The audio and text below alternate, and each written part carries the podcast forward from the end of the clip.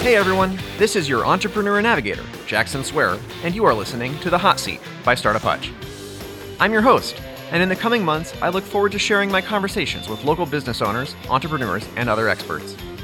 Today is just an introduction, so I encourage you to hit subscribe so you don't miss out on our first full episode coming soon.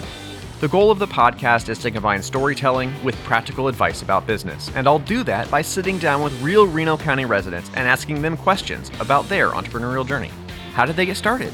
What were the keys to their success? What obstacles did they have to get over along the way?